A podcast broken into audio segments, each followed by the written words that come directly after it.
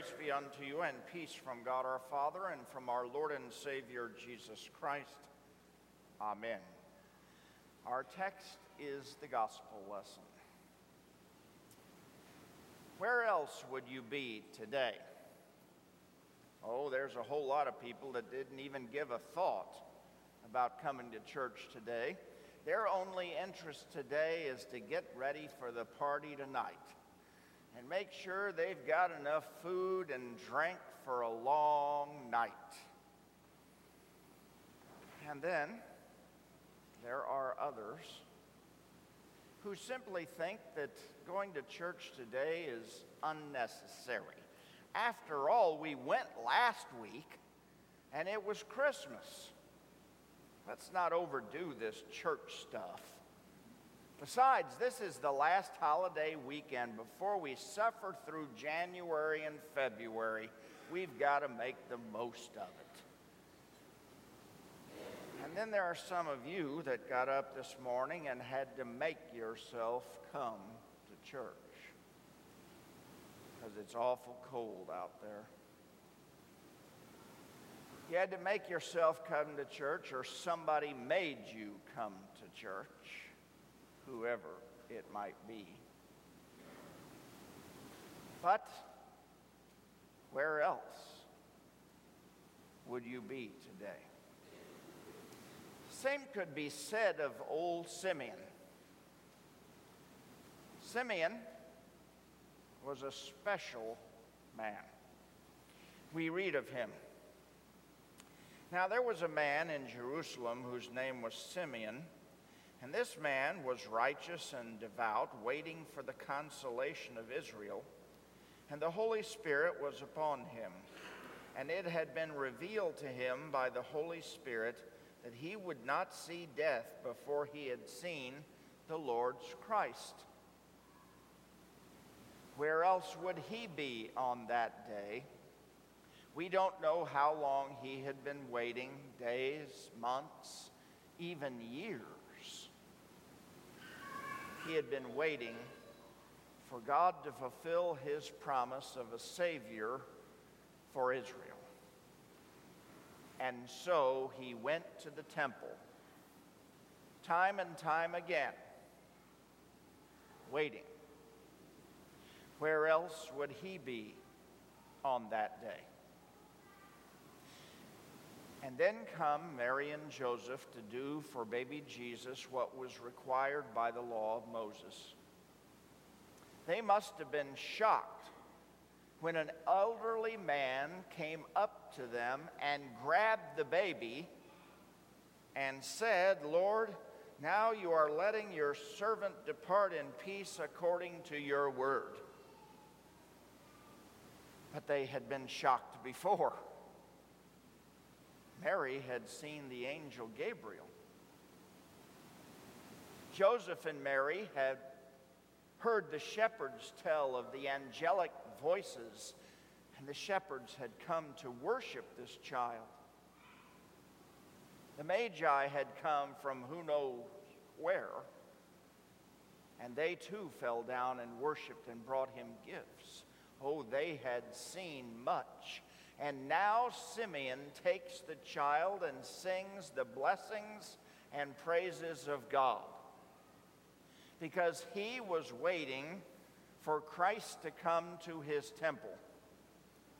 Because you see, Christ was the temple, would replace the earthly temple. He was God's gift and Simeon was there to see it. So, you're here today. Where else would you be? Oh, you might be sleeping in or reading the paper or going to brunch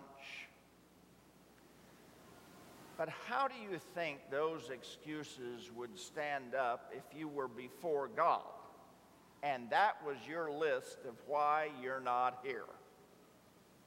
I don't think it would impress him. not one little bit. But you are here,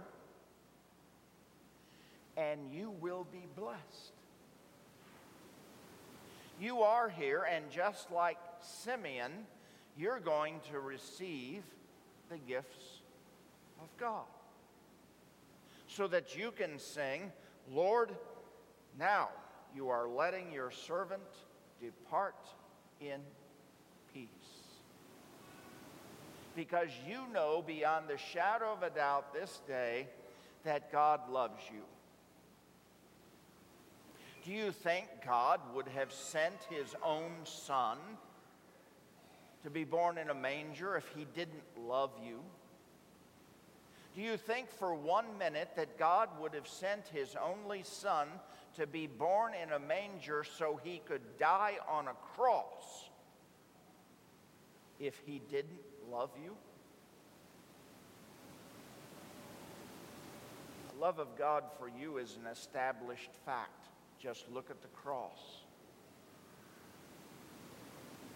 And his love continues because he is going to give you gifts. Just like if you were holding the baby Jesus today. He's going to speak to you in His Word. And it's not just words on a page from a book, it's a living Word a word that touches our hearts.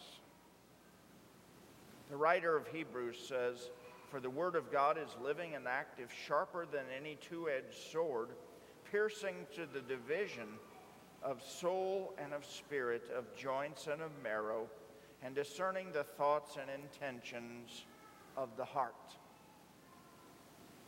This is a living and active word, and when we hear it, it works in our hearts many times to cut deep within our hearts, and it frankly makes us feel real bad and real guilty. But God only does that because He has another word for you. And that word heals, forgives, comforts, brings peace, joy, and life. The Word, His Son, born for you. And so He wants to speak to you that Word. That word that will forgive you all your sins, no matter what you've done in this world. That word that will give you eternal life. So he speaks to you this day because he loves you and because he wants you to know what his son has done for you. But it doesn't stop there. The psalmist says, Taste and see that the Lord is good. And God knows you need to see something. So you'll see and taste today you will see and taste bread and wine. And with it, the Lord Jesus will make sure you receive his body and blood. You're going to come here and you're going to taste, see, touch the goodness of the Lord. You're going to taste, see, and touch the forgiveness he gives you through his dear Son. And that gift is going to give you life and salvation. So you come to God's temple today. You're just like Simeon. Just as Simeon received the baby Jesus, you will too today. You hear him speak to you you see and touch the goodness of the Lord. And that's why, when we celebrate Holy Communion, Many times afterward, we sing the words of Simeon Lord, now you are letting your servant depart in peace, according to your word. For my eyes have seen your salvation, that you have prepared in the presence of all peoples